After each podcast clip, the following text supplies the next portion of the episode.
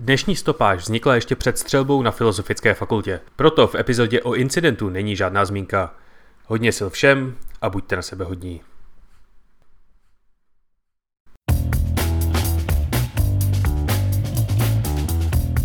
Je pátek 22. prosince, 667. den od ruského vpádu na Ukrajinu.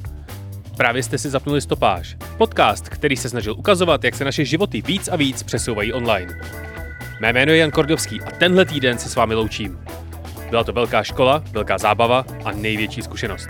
Po téměř šesti letech v seznamu jsem se rozhodnul, že je čas se jít učit něco nového, dokud na to mám ještě sílu a čas. A nebudeme z toho dělat žádný patos. Prostě si poslechněte klasickou epizodu stopáže tak, jak jste na ní zvyklí. A pokud byste mě chtěli sledovat dál, asi nejsnažší to máte na nově dostupných threads, Instagramu, anebo na mém poznánkovém blogu defragment.tech.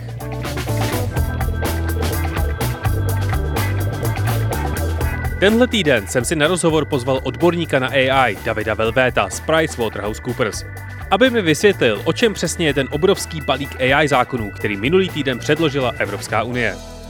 Určitě tomu věnujte pozornost, protože to do budoucna ovlivní opravdu hodně, hodně věcí. Ale ještě předtím jsem pro vás jako každý týden vybral přehled těch, alespoň podle mě, nejzajímavějších zpráv z uplynulého týdne.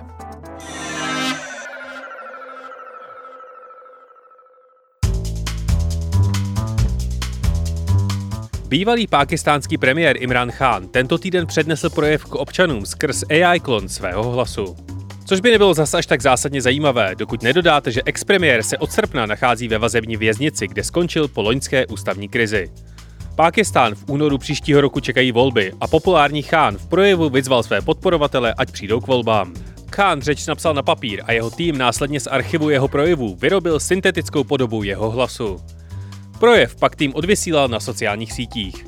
V čase, kdy se livestream odehrával v Pákistánu podle BBC, docházelo k zpomalování rychlosti a stabilitě internetového připojení, což vyvolalo obavy o férovost nadcházejících voleb. Evropská unie přidala na seznam velkých online platform. To jsou ty, které mají víc než 45 milionů uživatelů měsíčně, tři pornoweby, kanadský Pornhub, Xvideos, které mají kořeny v České republice a webcam službu StripChat takzvané VLOP, podléhají daleko přísnějšímu dohledu regulátorů, musí tvořit pravidelné reporty a otevřít některá ze svých dat veřejnosti. V případě pornostránek má provozovatel povinnost zabránit šíření nelegální pornografie nebo například deepfakeů. Firma Adobe odstoupila od svého plánu na nákup softwarového konkurenta Figma za 20 miliard dolarů. Figma se specializuje na aplikaci používanou na týmovou kolaboraci při vývoji softwarových produktů. Zástupci Adobe se od dílu rozhodli odstoupit po připomínkách a podmínkách antimonopolního úřadu ve Velké Británii a v Evropské unii. Adobe má ve svém současném portfoliu aplikaci XD. Ta je přímým konkurentem Figmy a sloučením obou firm by podle úřadu došlo k omezení konkurence. Adobe musí Figmě zaplatit smluvní pokutu ve výši 1 miliardy dolarů. Apple se ve Spojených státech dostal do patentového sporu ohledně technologií na měření obsahu kyslíku v krvi s firmou Massimo. Ta tvrdí, že nejnovější Apple Watch a Apple Watch Ultra porušují její patenty a s nejhodnotnější firmou světa se jí nepodařilo dohodnout. Úřady zakázaly od 25. prosince prodej a import těchto hodinek. Ty tvoří zhruba 5% obratu firmy. Prodejci třetích stran typu Amazon můžou produkty dál prodávat a spor se týká jenom Spojených států. A hodnota akcí Apple se tento týden dostala velmi blízko k celkové hodnotě všech firm na francouzské burze. Americká vesmírná agentura NASA minulý týden odstreamovala kočičí video v HD rozlišení ze vzdálenosti 30 milionů kilometrů od Země. To je zhruba 80 krát vzdálenost naší planety k měsíci. Na rozdíl od klasických vesmírných komunikačních metod, které používají rádiové vlny, tento pokus proběhl za použití laseru. Video samotné zobrazuje kočku honící laserovou tečku. Rychlost připojení během testu dosáhla 267 megabitů za sekundu, což je podobné tomu, co teče do našich domácích připojení. Manželský pár z Británie dokončil svoji cestu ze severního magnetického pólu Arktidy na jižní pól Antarktidy elektrickým autem Nissan Aria. Trasa měla 30 000 km a vedla přes 15 států. Kde nebyla zásuvka, auto dobíjela větrná nebo solární elektrárna. A kromě toho, že se po měsících otřesů probudila islandská sopka a toho, že muž z Aidaha tento týden zlomil 60 tužek za 30 sekund, se toho o moc víc nedělo. Takže si rovnou poslechněte můj rozhovor s Davidem Velvétym o tom, jak zásadní roli hraje Evropská unie ve vývoji a regulaci umělé inteligence.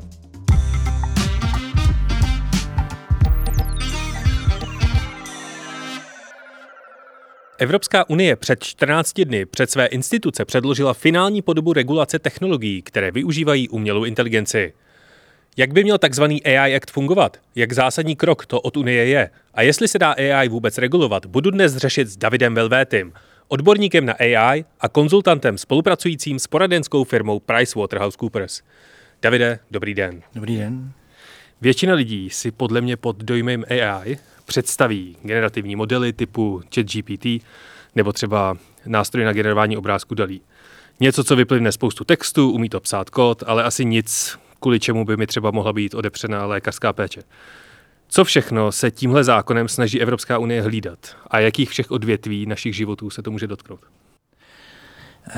Eh, k tomu, eh, co jste zmínil, teda tu, tu generativní AI, tak bych ještě možná posluchače upozornil na, na třeba autonomní eh, vozidla a s tím související rizika, která uh, mohou, zdravotní rizika, která mohou tu společnost zasáhnout. A ten AI Act je tedy snaha pokrýt celou škálu té umělé inteligence, což je dynamicky se rozvíjející obor a určitě bude souviset a bude se velice dynamicky rozvíjet i do budoucna. Já si myslím, že důležité v tuto chvíli asi zmínit, že se jedná o rámec, který by měl pokrýt v Evropské unii konkrétně, vlastně to, jak umělá inteligence bude zasahovat občany Evropské unie a to, aby bylo v souladu s našimi etickými, s našimi právními vlastně požadavky. Můžete ve třech větách popsat, co to vlastně AI Act je? Já bych řekl, že to je v první řadě teda průkopnický rámec v rámci regulace a to ve světě. Eh, platí pro Evropskou unii a ta snaha je tedy pokrýt z pohledu rizik, jak už jsem řekl, tedy především ty naše evropské hodnoty a práva, povinnosti těch občanů. A zároveň zajistit, aby i do budoucna byla teda ta implementace umělé inteligence co možná nejbezpečnější, etická. A to, co je možná zajímavé pro posluchače, je, že se to rozdělilo na čtyři kategorie, o kterých se potom můžeme pobavit a právě podle těch kategorií se rozdělí ta umělá inteligence. Některá bude nízko riziková, některá zase naopak jako až tak riziková, že bude nepřípustná. To klidně pojďme probrat úplně rovnou. Mně přijdou ty kategorie a ten systém, jakým se to řeší, úplně fascinující. Protože jednou z největších kritik lidí, kteří eh, s tím letím, s nějakou regulací nesouhlasí, je, že to prostě nemůže být flexibilní a není možné umělou inteligenci a tyhle technologie flexibilně re- regulovat. Tak eh, co tedy jsou ty kategorie, co do nich spadá a proč je to vlastně docela zajímavé, zajímavé řešení? Uh-huh. Uh, takže dejme to, představme si nějakou pyramidu nebo trojuhelník, kdy nahoře jsou ty nejméně rizikové, možná skoro eh, nulovou, s nulovou rizikovostí, jako jsou aplikace pro hry, a nebo vzdělání. Takže v tu chvíli tam není riziko nějakého porušení práv, eh, nebo to riziko je velice malé, nehrozí nějaké ohrožení na životě. Eh, může to být eh, aplikace pro učení nového jazyka a tak dále.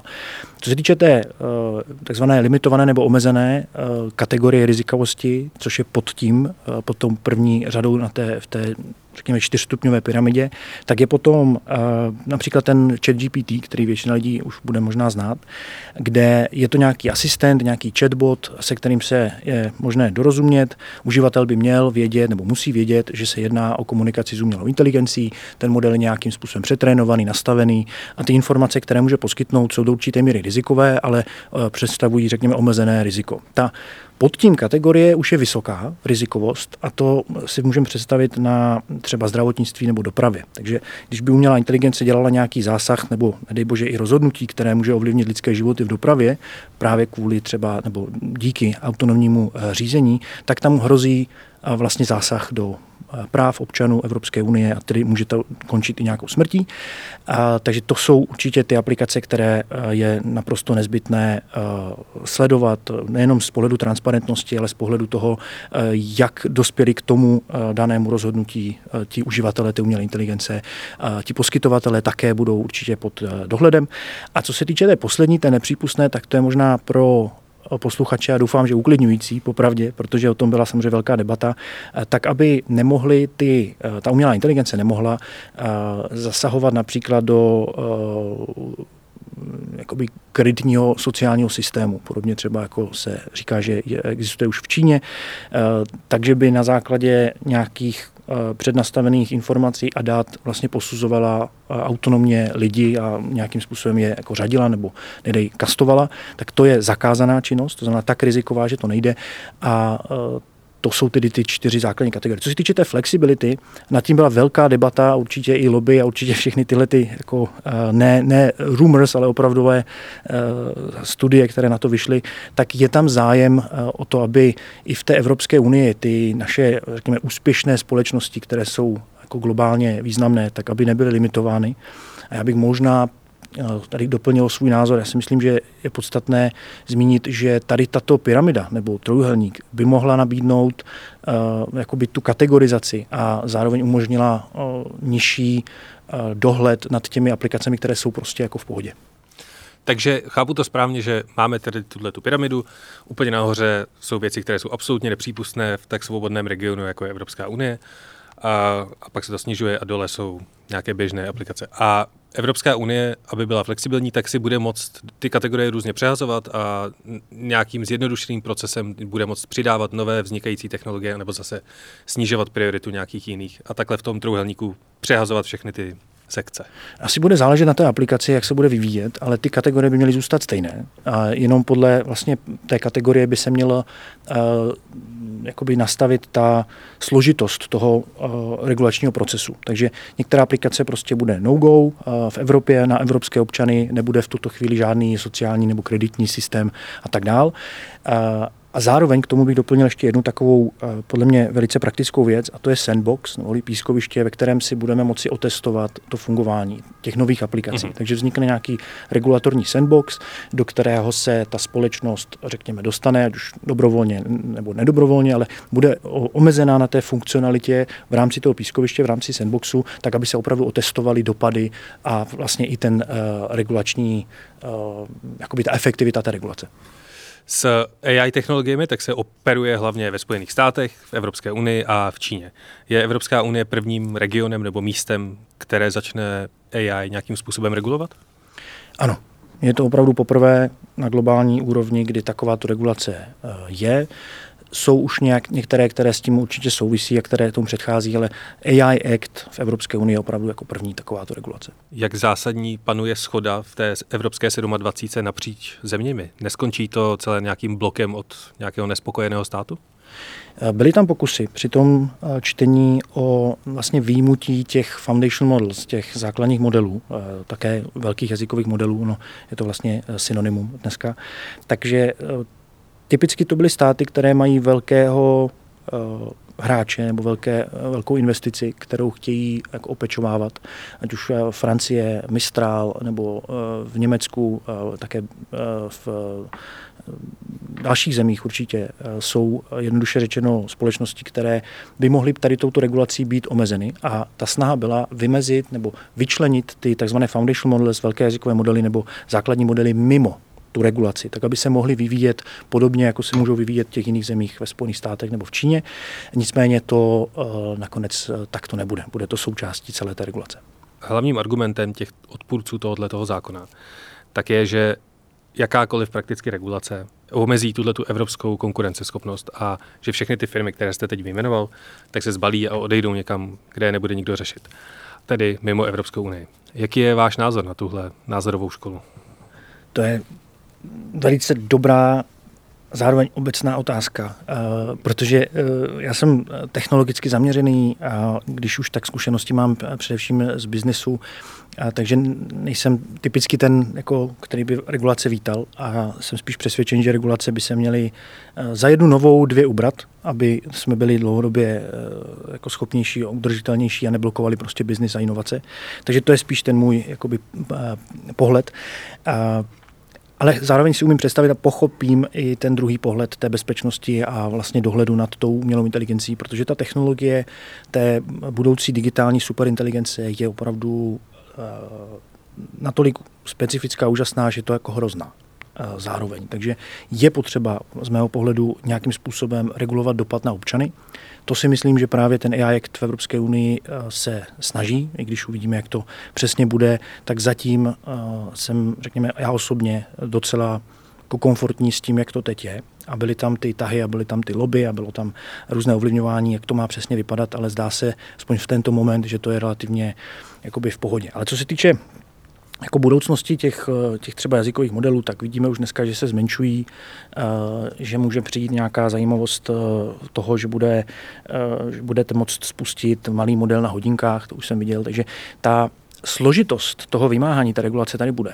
A bude podle mého názoru hodně těžké Eh, dohlídnout na to, jaké ty modely jsou, vytvá- jak jsou vytvářeny, jak jsou trénovány, eh, odkud jsou spouštěny a jestli jsou autonomní nebo, nebo je tam nějakým způsobem dohled. A to si teď umím představit jako globálně. A teď dám příklad, eh, na hodinkách spuštěný jazykový model z Kazachstánu přes VPN by mohl fungovat vlastně někde jinde. Ale tady ten AI Act se soustředí na dopad na ty občany a vlastně může pomoct zamezit tady těmto, eh, řekněme, špatným hráčům v tom dopadu na ty občany. Eh, doufám, že to zároveň nebude úplně znamenat eh, blokaci toho vývoje. A ta blokace by mohla být velice jednoduchá. Je to prostě nákladná práce na ten, ten compliance, to, ti právníci a to všechno splnit.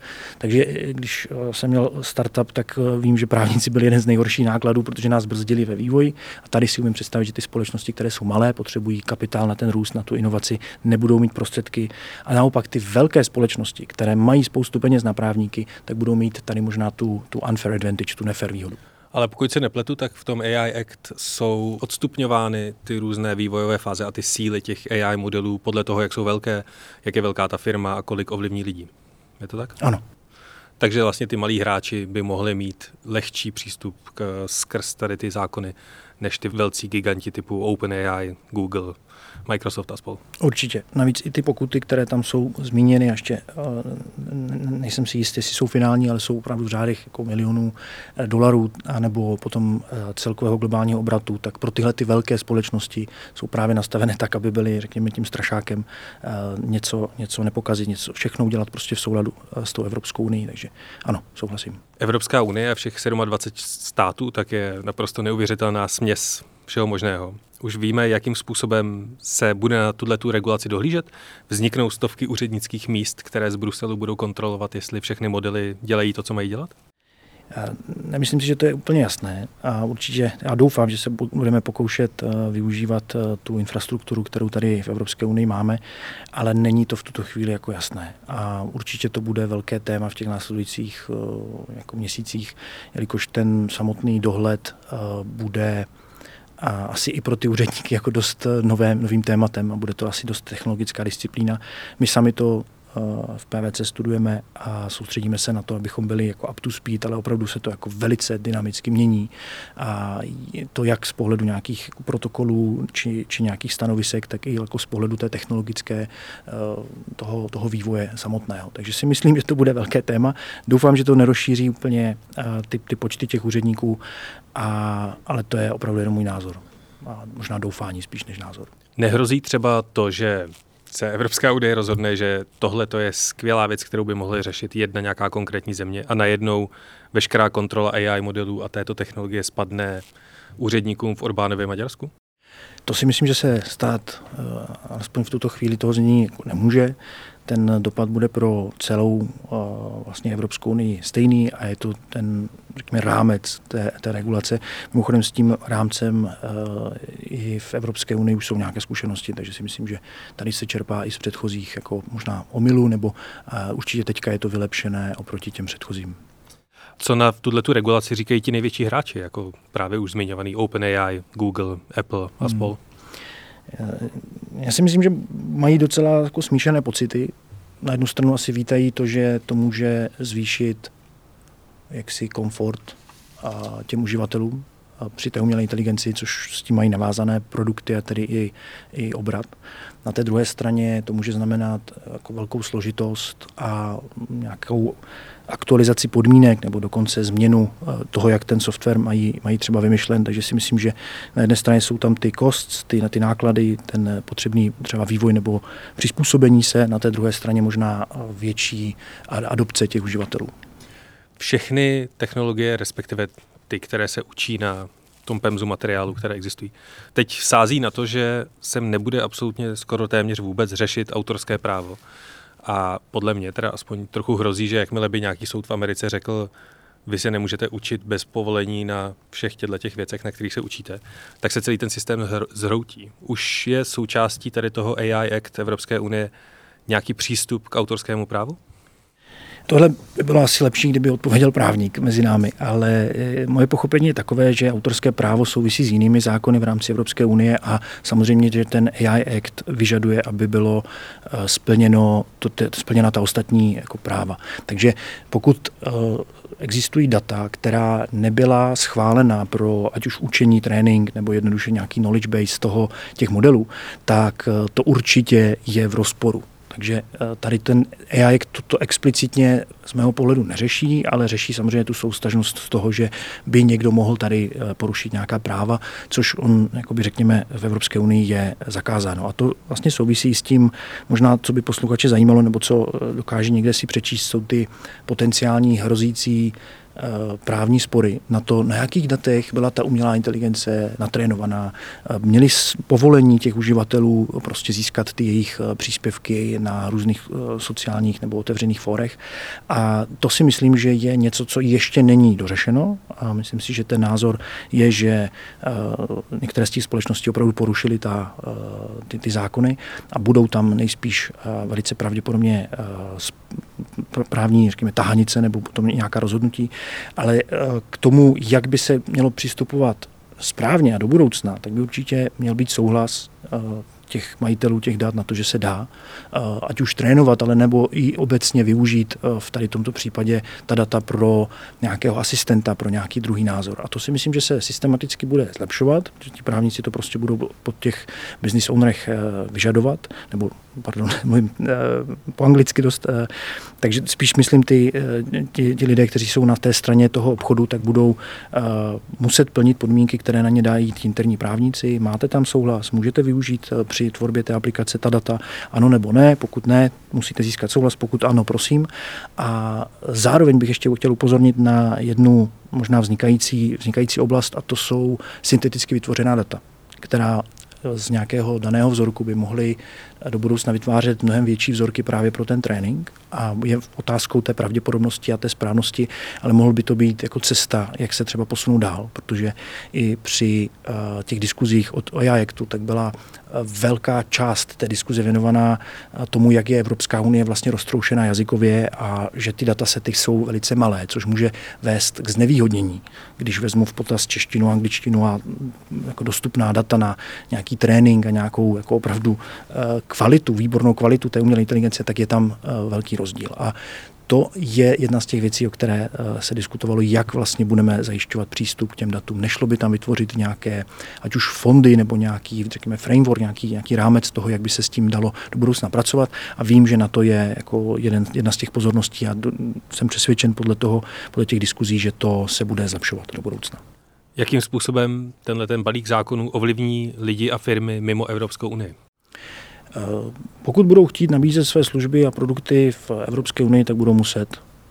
jednoduše se stát compliant, musí, musí splnit ty povinnosti nebo ten rámec právní, který tady, tady vznikne. Takže, jak už jsem zmínil na začátku, mělo by to ty občany chránit a mělo by to dávat ty povinnosti těm zahraničním subjektům, které chtějí působit, ale také i domácím, i uživatelům. Obyčejný uh, uživatel uh, aplikace ChatGPT si taky bude muset dávat pozor na to, jaká data vlastně využívá a jestli k tomu má ten souhlas. Když se takhle na základě všech těch informací na tohle to podíváme, úplně oddálíme se, když vezmeme jako modelový příklad třeba Facebook, tak eh, Facebook je globální firma, která působí úplně téměř ve všech částech světa a využívá právě téhle své síly, téhle velikosti ke své síle toho, že je všude úplně stejná.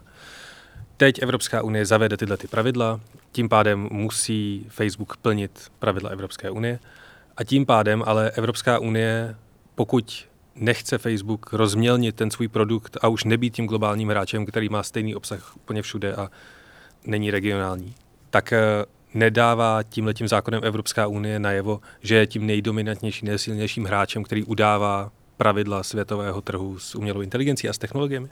Já si myslím, že to je jedna z těch jako příležitostí.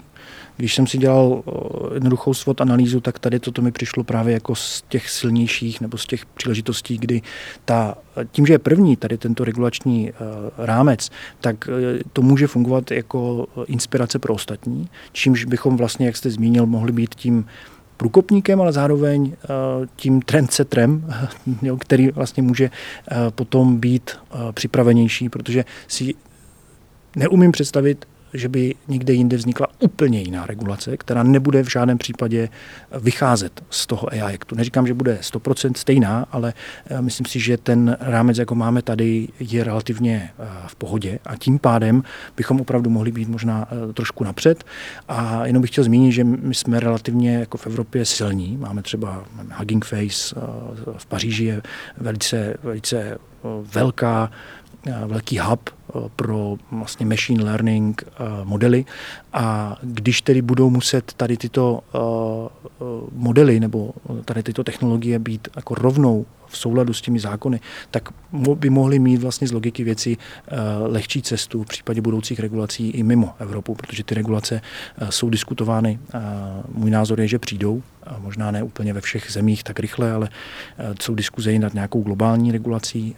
Nevím, jestli to je jako, jestli to jde vůbec udělat. A ne, ne, nemyslím si, že existoval někdy takovýto precedens, ale mohlo by to pro ty společnosti být vlastně, že by už ty, ty náklady na tady tento compliance vlastně měli v tom, v té tvorbě od začátku. Bude za dodržování pravidel Evropské unie nést zodpovědnost vývojář, poskytovatel, anebo třeba ten uživatel? Tady jsem nacím k té pyramidě, kdy ty, řekněme, nejrizikovější nebo vysoce rizikové, respektive nepřípustné nebo vysoce rizikové, tak tam určitě ta zodpovědnost bude dána na toho uh, tvůrce uh, toho modelu nebo té umělé inteligence. A samozřejmě potom i těch dalších, které z toho, které z ty aplikací, které tu umělou inteligenci budou využívat. Takže v tom případě je to asi ta nejviditelnější jako část toho spektra, na to určitě bude ten největší uh, dohled a ta největší přísnost pokud někdo poslouchá z nějaké české firmy a teď se děsí toho, co všechno čeká, jak by se měla česká firma na tohle ty pravidla připravit? To je skvělá otázka. Já si myslím, bohužel tedy, že to bude, uh, dá se říct, multidisciplinární. A to nesouvisí pouze tedy s právním. Určitě by bylo dobré prodiskutovat to s právníkem, advokátem, ale eh, myslím si, že část toho bude o data, data governance, část toho půjde na eh, etiku, bezpečné využívání, zodpovědné využívání umělé inteligence. A poté bych určitě tu pozornost vztáhl na nejenom eh, nějaký jako cost benefit, jakože náklady versus, versus přínos a nějakou analytickou část, ale opravdu eh, být si vědom toho, že ten přínos té budoucí implementace umělé technologie bude překračovat v těch benefitech, v těch, v těch výnosech, ty potenciální náklady, které jsou právě na právníky, na eh, dataře, na jednoduše celou eh, tu, eh, všechny ty disciplíny, protože bez toho to bude nejspíš ten potenciální případ využití neúplně jako funkční, neúplně výnosný. A myslím si, že jako takový majitel společnosti by spíš měl uvažovat nad tím, jak to vtáhnout do celé společnosti a jak opravdu zvažovat tu transformační funkci té umělé inteligence. Protože jestliže už bude to dělat na jednom případu, tak z logiky celý ten framework bude potřeba aplikovat na vlastně celou společnost. A ta technologie to vlastně umožňuje. Vy můžete jeden model využít eh, pro vytváření inzerátů, pro sumarizaci eh, nějakých dokumentů, pro efektivnější vyhledávání v rámci nějakých databází nebo nějakých metodik, ale zároveň dokážete vytvářet nabídky, eh, komunikovat e-mailem, dát tam nějakou vrstvu třeba asertivní komunikace, v případě výpovědi smlouvy. A to všechno je vlastně jedna technologie, vícero těch možností využití a jedna regulace nebo jeden ten ta, ta povinnost splnit. Takže já si myslím, že by se, a to je podle mého názoru jako velký rozdíl mezi uvažováním v Evropské unii a v Americe, kdy v Americe se eh, od začátku tady eh, těchto diskuzí nad eh, touto technologií a tím jejím potenciálním transformačním efektem uvažovalo jako pojďme do toho ve velkým a pojďme prostě celou společnost transformovat. Často to souvisí s tím, že tam jsou ty centrály a že tam mají eh, větší zdroje. A v Evropě nebo v Evropské unii byl ten pohled spíš jako pojďme pomaleji, pojďme nějakým pilotním projektem, pojďme nějakým jedním příkladem použití a potom, když to dopadne dobře, tak pojďme dál. Teďka s tímto rámcem regulačním to vlastně ty eh, majitele a ty společnosti vtáhne do té transformační funkce, podle mého názoru, a budou spíše zvažovat eh, možná delší čas na tu analytickou, ale potom, když už teda implementovat, tak implementovat ve velkým. Bude podle vás za 20 let občan Evropské unie díky tomuhle zákonu svobodnější a žít v demokratičtějším systému a v rovnějším prostředí, než třeba zbytek světa? 20 let je hodně velká, hodně velká, velké sousto. Pokud jde jako čistě o můj názor, já si myslím, že ten AI Act v tom, jak teď je, Eh, dán, tak by měl působit eh, v souladu s evropskými eh, etickými pravidly a s naším způsobem, momentálním způsobem uvažování. A měl by vlastně tady tyto s příchodem té hm, třeba i globální digitální superinteligence a toho, model, toho vlastně té generální umělé inteligence by měl přinést těm lidem určitou úroveň zajištění toho, že se to zase tolik nezmění a že teďka ty aktuální hodnoty budeme i po té budoucí inteligenci vyžadovat, aby respektovala a pokud se nám podaří dohled, dohlídnout na ty regulace a vymáhat ty regulace efektivně, tak eh, jsem přesvědčen, že to bude spíš pozitivní než negativní.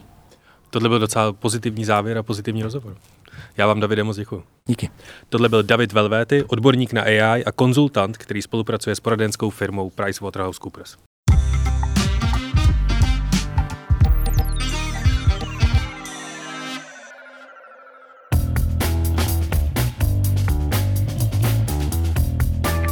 A to je ode mě definitivně vše. Díky všem hostům, kdo se kdy ve stopáži objevili. Díky vám všem, kdo jste stopáž poslouchali a fandilí. Díky seznamu, že mi ji čtyři roky umožnil vydávat a díky mým kolegům ze Seznam zpráv, kteří na ní se mnou trpělivě pracovali. Robertu Candrovi, Haně Němečkové, Pavlu Vondrovi, Jakubovi Vilišovi, Járovi Pokornému, Danu Klusoňovi a Davidu Kajzrovi.